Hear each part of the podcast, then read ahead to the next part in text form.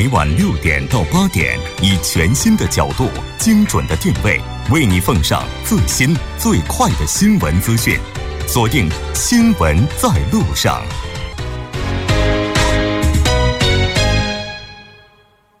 好的，欢迎回来，稍后是广告时间，广告过后为您带来今天新闻放大镜的第二部分。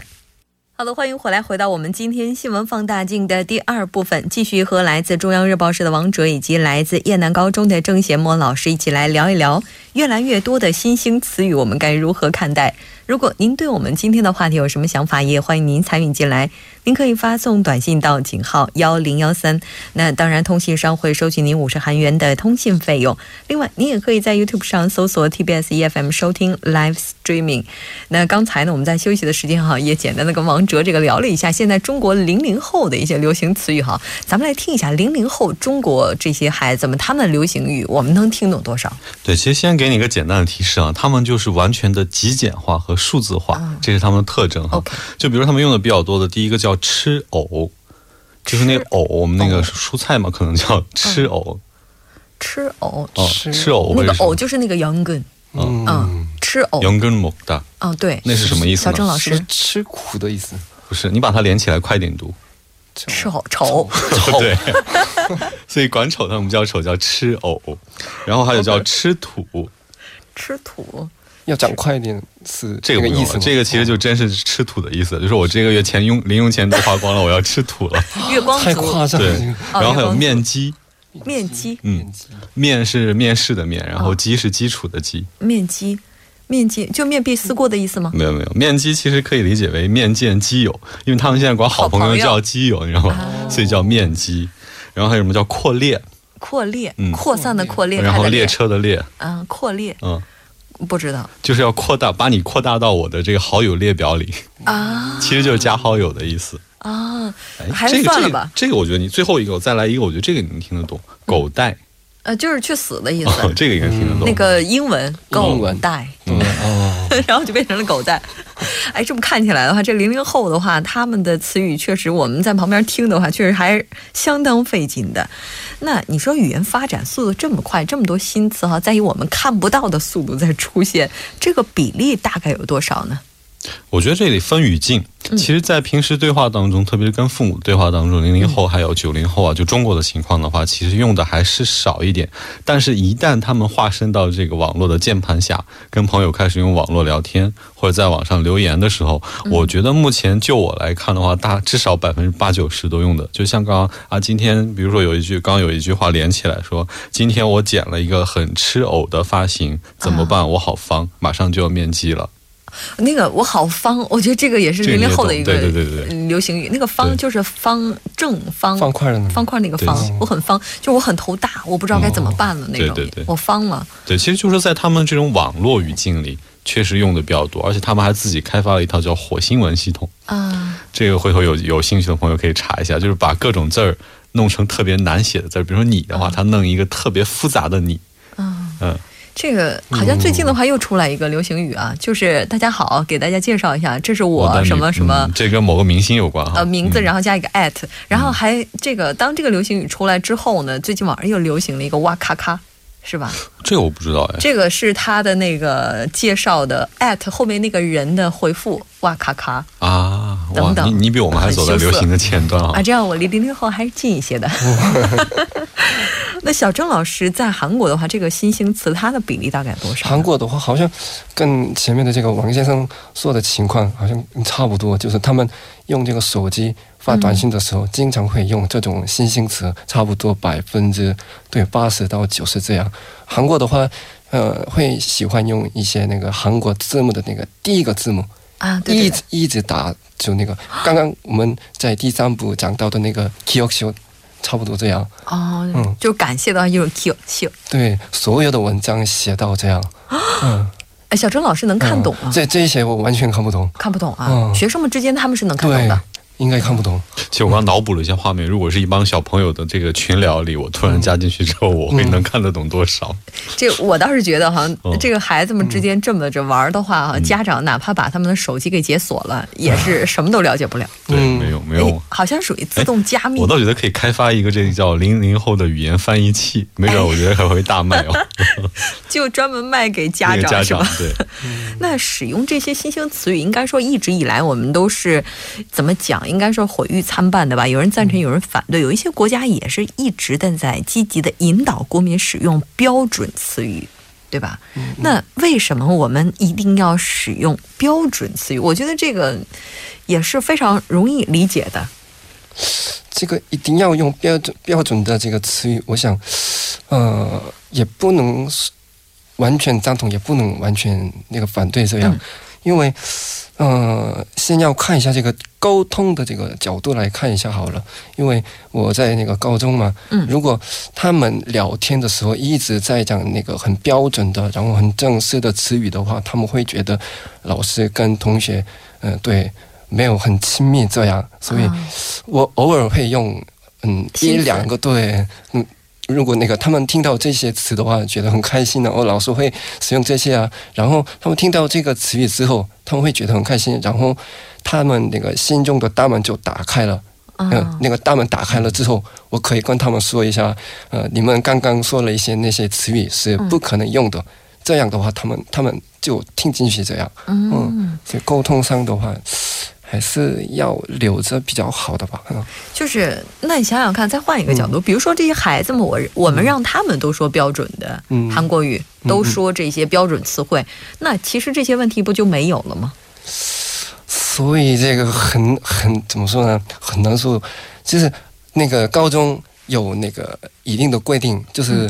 如果孩子们他们使用上的这个语音当中有问题的话，比如说那个礼貌上啊，这种有问题的话，学校会扣分的。不过这个扣分的话呢，就很尴尬，他们说的这些词呃不是他们故意呃那个恶意加上进去的吧，所以他们只是那个习惯上使用的。嗯，所以如果是真的他们有那个 真的恶意来那个讲到这些词语的话，我会扣分，然后把他们的这个语音习惯这个改改掉。不过他们明明大家都知道他们明明没有那种恶意嘛，所以扣分也没有用的这样。拦不住。对，其实我觉得这个流行语吧也确实像你刚说的毁誉参半，主要是为什么？因为其实其中也 确实有一些它是非常生动的反映一些客观事实，比如说我记得去年有一个有句话叫什么恋爱虽易婚姻不已且行且珍惜，哎，这个好像也是某明星发的吧？对，某个明星发的哈。其实但是我觉得这句流行语就很好的表达了这个一些人对于这个婚姻的一些看法哈。我觉得这种的话其实还是传达出了一些年轻人的一些想法，这种还是不错。但像刚刚这个郑老师说的一样，网络流行语还有另一个极端，就是低俗化。嗯，然后在一个就是说这个腐朽化。 嗯，然后在一个就是说这个腐朽化，比如说像老师刚刚说的有一些加一些不好的词、脏字在里边，大家可能形成一个习惯，这可能对本身文明对语言都不是很好。那么而且这些流行语一旦在大街小巷，特别在校园里常常听到的话，有可能会带动的孩子们不是一种正的积极向上的，而是一种消极的，或者一种急躁烦躁的消极的这么一种态度哈。然后也对这个孩子的思想素质啊这种发展有一些影响。所以我觉得这种的话其实是需要 这个整体的社会，就就像刚我们说的提倡这个就是语言制定部门去给他做一个引导，就哪些是好哪些是坏，或者像我们小郑老师这样先打开孩子的心扉，然后再跟孩子去说这个是好的你可以用，这也是不好你可以不用。但总体来说我觉得吧，这些网络流行有一个特点哈，其实你如果我看有一篇文章哈，它分析了一下这个使用频率， 就一个网络流行一个网络流行词，若不是特殊情况的话，平均的生命周期是五十二天。嗯，哦，一个词，对，一个网络流行词，就是新兴的网络流行词，嗯、除非是那种特别印象深刻的，就平均的话，大约五十二天之后就会消亡。嗯哦、所以我觉得语言，其实我们本身也自己都爱学语言嘛，嗯、语言本身它也是一个自我进化的状态。其实我们现在用的语言已经跟之前十几年前我们父母用的语言已经很多不一样了。我觉得它也会在这个过程当中慢慢的进行一个自我的进化、嗯、自我的淘汰，好的会留下来，坏的会会消失掉。嗯，我听到这个王先生的。这句话语之后突然间那个想起来了一个笑话，就是以前很流行这个笑话，就是我们韩国的这个文字是大家知道那个世宗大王他创造的对吧，不过现在很多这个同学们他们在写的这个文字啊这个句子是 还是那个世宗大王看到之后也看不懂的。哦，对，唱造的人也看不懂这样。对，就是这个语言以及它整个系统变化的太大，创造它的人现在估计也是看不懂的。那新兴词的话，对于孩子们来说的话应该说，刚才我们两位都已经提到了，说孩子们可能使用的频率也是特别高的，新兴词有人说它是损坏了整个语言系统，我觉得对于这个观点的话抱有这种想法的人应该属于一种比较保守的文字学者的话，他们是应该是这么想的。刚才王哲也提到了说，其实的话我们可以比较理智客观的看待，就是说它会有一个自净的过程哈。那新兴词的话，所以说是不是就意味着我们可以以一种更加包容更加开放的态度去接受它们呢？ 我们应该去这么做吗？我以前就是在高中工作之前就是跟语言专家的那个概念是一样的，就是新兴词等于是那个损坏这个韩国文字，以前是这么想的，不过到了这个学校之后就这种想法就是慢慢改变的。因为我刚刚讲的那个沟通嘛，那个语言的那个主要目的就是沟通，所以 那个新兴词虽然是有一点问题的，不过还是沟通的那个角度来看呢，还是还是有一些什么必要的需要的。对，其实我倒觉得哈，刚刚像你说的这个语言学家说新兴词就等于损坏韩文或者说破坏韩文这个系统，我觉得这里帽子太大， 这个其实并不说新兴词出来整个韩语系统就会崩溃，所以我觉得这个其实没有这么大这么严重。但是我觉得有一个问题，就是说实际岁的孩子确实是有问题，因为什么呢？小孩子他只是觉得新鲜，他不懂什么是好。像我们如果说像刚刚说狗狗的那些词我们知道这次是不好的，所以尽管我们听到这些说法很新鲜啊，可能也会跟着偶尔说一两次，但我们不会让他形成我们的语言习惯。但十几岁的孩子正在学画的时候，我们都知道小孩子学画学的特别快，所以好多父母我记得他们也说哈， 就在自己孩子面前说话千万要小心。因为一旦说不好他一下就学过去好的，所以说我觉得这个十几岁的孩子要面临这么一个新兴词的这种可以说潮水洪水时代，在这种时代里边他是很难去鉴别哪个词是好哪个词是坏的。 所以我觉得这个时候确实就需要郑老师啊还有我们父母啊老师父母家长来帮忙去进行一个甄别。是，所以您请讲。所以这个学校还是会存在的吧？对，学校的重要性哈，对，我的责任了。对，因为时代在发展不断的有新词的事物出现，所以新词的产生也是一种必然，但是在这个情况之下我们如何去甄别，我觉得这个过程是非常重要的。 那我们怎么样用什么样的标准去甄别这个新词它是好的或者是坏的呢？其实我觉得就很简单，就是正能量，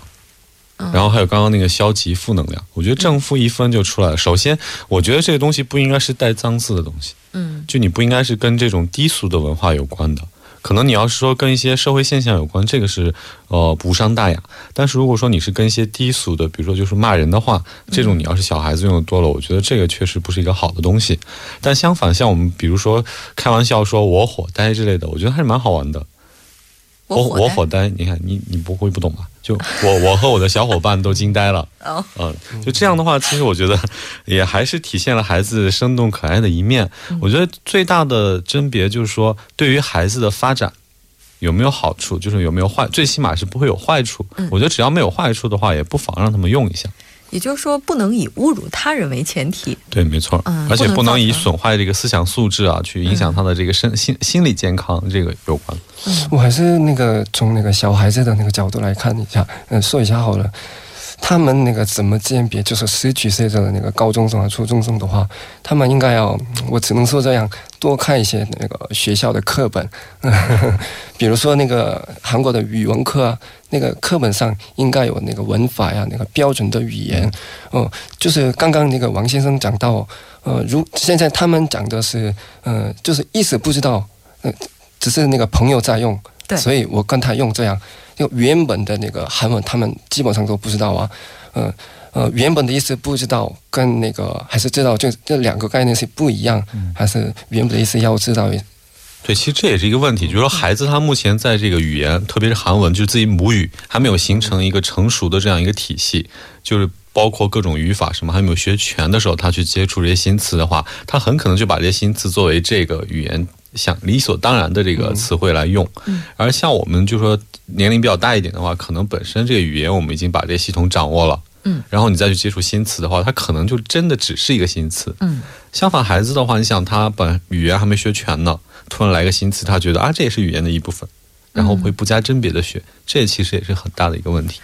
但是当这个成年人他已经有了自己语言体系的时候，其实新词对于他来讲的话，那有可能接受起来是比较难的，就是因为小孩子他还没有形成一个特别完整的语言体系、嗯、这个时候新词反而对他来讲接受的还特别快。嗯，没错、哦、对对对、哦、因为那个基本上那个新词听起来觉得很嗯怎么说呢，很对，很酷很搞笑这样，所以人嘛喜喜欢那个很开心的东西吗？哦、嗯，对孩子来讲，他可能也有一种潜在意识的希望能得到他人关注的这种心理。嗯嗯嗯、对对对、嗯。那这么看起来，学校老师的任务还是非常重的。孩子们应该不太喜欢课本。啊、明天要上班，我还要那个很认真跟他们说一些。你们知道今昨天是什么日子吗？你们要多讲一些那个标准的韩语的。明天上课会这么跟学生讲吗？啊、我尽量吧。尽量。孩子们平常这个看这个课本啊，嗯、学这些文法啊什么的。很认真吗？啊，怎么说呢？我的同学很认真学习，好吧，我只能这样说、呃。孩子们如果听到这期节目的话，应该更加努力的学习，才不辜负希望如此。小郑老师的一番苦心。今天是韩国的文字日哈，韩国来韩字节。那即使有这样的一个日子，不过好像它的影响力似乎并没有那么大，大家好像就把这一天作为红色的日子吧，作为休息日，对对对对。对，那那个国家这个制定一个纪念日是多有目的吧？对、啊，特别是今天这个韩文韩文的节日的话，要纪念一下世宗大王的这种创下的这种记录。嗯、不过刚刚讲的就是红色嘛，大家就每天工作啊、学习啊已经很辛苦啊，所以回到家之后还是要休息一下，到郊外就嗯开心一下这样。已经嗯，没有什么那个意义。其实我觉得可能对很多人来说，所有的休息日、红字日都是一样的日子，它不会区分这什么日子。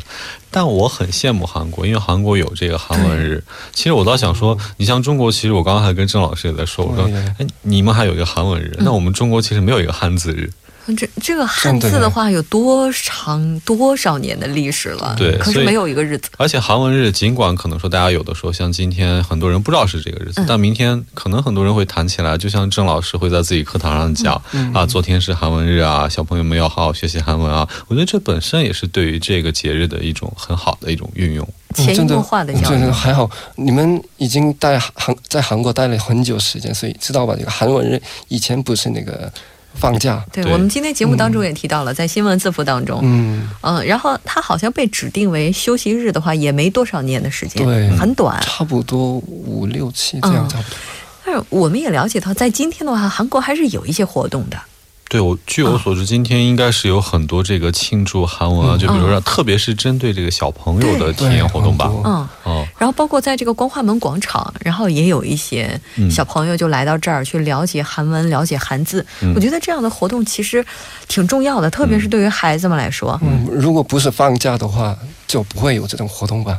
嗯、对，我觉得其实这儿说到这个提问里，这个说影响力不是怎么大哈，我觉得这个影响力可能说的就是说本身这个节日不是公休日，嗯、然后改成公休日之后，好像跟没改之前影响力没有什么太大的变化。嗯，但其实像郑老师刚刚说一样，今天休息，有心的父母还是会带着孩子去体验这些活动，嗯、我觉得这其实就是一个很长足的一个进步了。是的，没错，嗯、就是说他可能会需要一个潜移默化的过程，嗯、我们应该再给他一些时间哈。嗯、那两位的话应该都是文字工作者哈，那今天在这个节目当中，在今天这样一个特殊的日子里，有没有一些东西和我们分享一下，就是说我们在平常的时候可以怎么样去正确的使用标准韩语呢？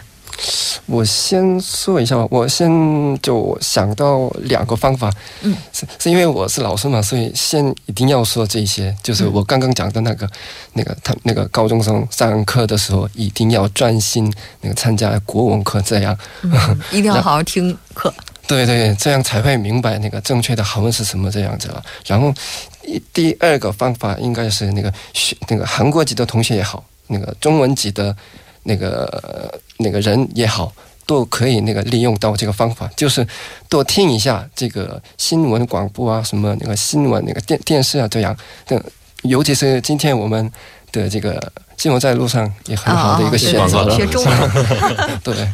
哦，中文的话，标准中文，这也是我们一贯的要求。嗯，嗯没错。其实我觉得中文的话，我是站在中国人的立场来讲的话哈、嗯，我觉得多读一些美文，就多读一些大家经过考验的美文，嗯、就大家公认的这种好文章。另外呢，我觉得诗词也是很重要的。其实嗯，嗯，这些要是多把这个多培养一下的话，我觉得对于说好一口美丽的中国话还是非常有帮助的、嗯、其实现在的话，对于很多孩子、嗯、他们在学中文的过程当中也有这些类似的一些问题，比如说学的中文，我们有的时候中国人一听嗯这什么意思？嗯，这个词儿是哪儿来的？当然会有，这其实也就是对文字工作者提出来的一个更高的要求了，就是说我们不仅仅要教，而且是要教这些标准的语言。当然，我们也希望大家在学习语言、学习中文的时候，能够从标准普通话入手，标准中文语法入手。哈，像学习韩文的话，其实在我们日常生活当中，那还是有很多去需要注意的地方。从这个词汇方面来讲，我觉得在韩文当中还有一个非常重要的是中文没有的，就是所谓的空格。空格还有很多那个助词啊、嗯，空格还有助词。嗯、我觉得那个 diosky 嘛，就是就是那个空格，那个其实我到现在还觉得很难。嗯、哦，这个的话，这个在韩国的话有一个非常重要的网站，就是韩国的国立国语院，嗯、他们的网站上有一些、嗯、那个很有用，有一个那个可以检查，所以对，但那好像也。不是能够，也不能百分之百的，因为它有的 diosky 是两种都可以、嗯，要根据你的语境去判断。嗯、但是无论有多么困难，我们都希望大家能够坚守住标准语言这块阵地，嗯、在这个基础之上去吸纳一些新词、嗯，因为毕竟新词它如果有生命力的话，自然会走入这个大的系统中来。好的，非常感谢今天两位嘉宾做客直播间，给我们带来今天这样一期非常有意义的讨论。我们下期节目再见。谢谢大家。稍后我们来关注一下这一时段的路况、交通以及天气信息。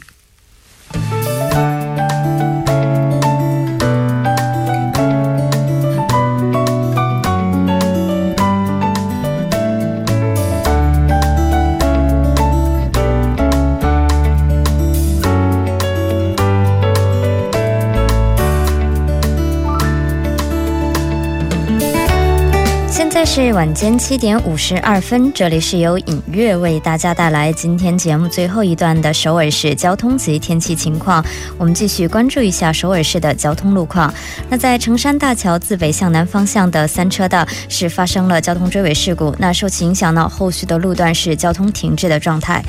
接下来是在永东高速公路仁川到江陵这个不到黎州分岔口两千米的路段呢，是发生了交通事故，现在有工作人员呢正在处理作业当中。那目前的这个道路边呢，目前是停滞的这样的一个情况。好的，接下来我们再度关注一下奥林匹克大道河南方向棒花大桥到嘉阳大桥，那早些时段发生的交通事故已经得到处理。同样是发生在河南方向永东大桥到新坛，那在上一个板块中我们播报的这个故障车辆呢也得到了较快的处理，您可以正常通行。最后我们再度关注一下江南循环路成山方向冠岳隧道入口到冠岳隧道中间的三车道是发生了交通事故，那受其影响呢，后续的路段同样是交通停滞的状态，还望您耐心等待。好的，最后我们再度关注一下首尔市内的呃天气情况。那明天就是长假结束后的第一个工作日了，也是以秋雨开始的一天，江原道地区呢会从凌晨开始下雨，到了晚些时候呢首都圈也会有降雨，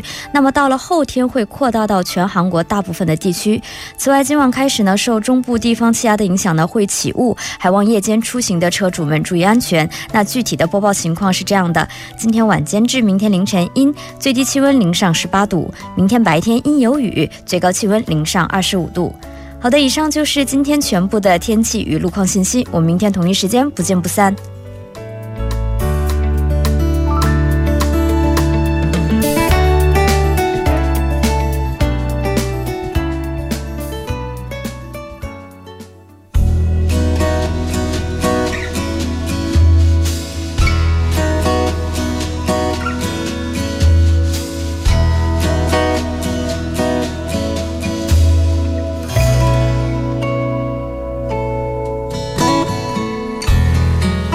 好的，到这里我们今天新闻在路上两小时的节目马上就要接近尾声了，最后依然为您送上我们今天的结束新闻。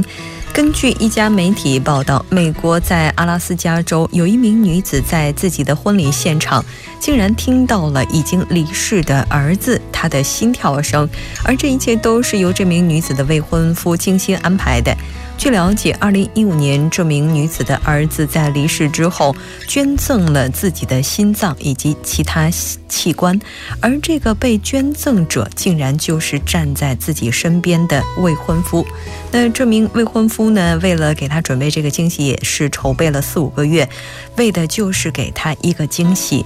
这样的一个故事在网上分享传播之后，也是感动了很多捐献器官的家庭。 这个世界是充满爱的，相信很多人自己献出去的爱有一天呢可能会回到自己的身边，也有可能会一直温暖着很多的人。但是拯救别人的生命也是在改变我们自己，当然我们也希望更多的人愿意去献出自己的那份爱心。 新闻在路上，感谢您两小时的陪伴。节目组制作人范秀敏，作家金勇，音乐感谢您的收听。我们明天晚上同一时间依然陪您在路上，我是木真。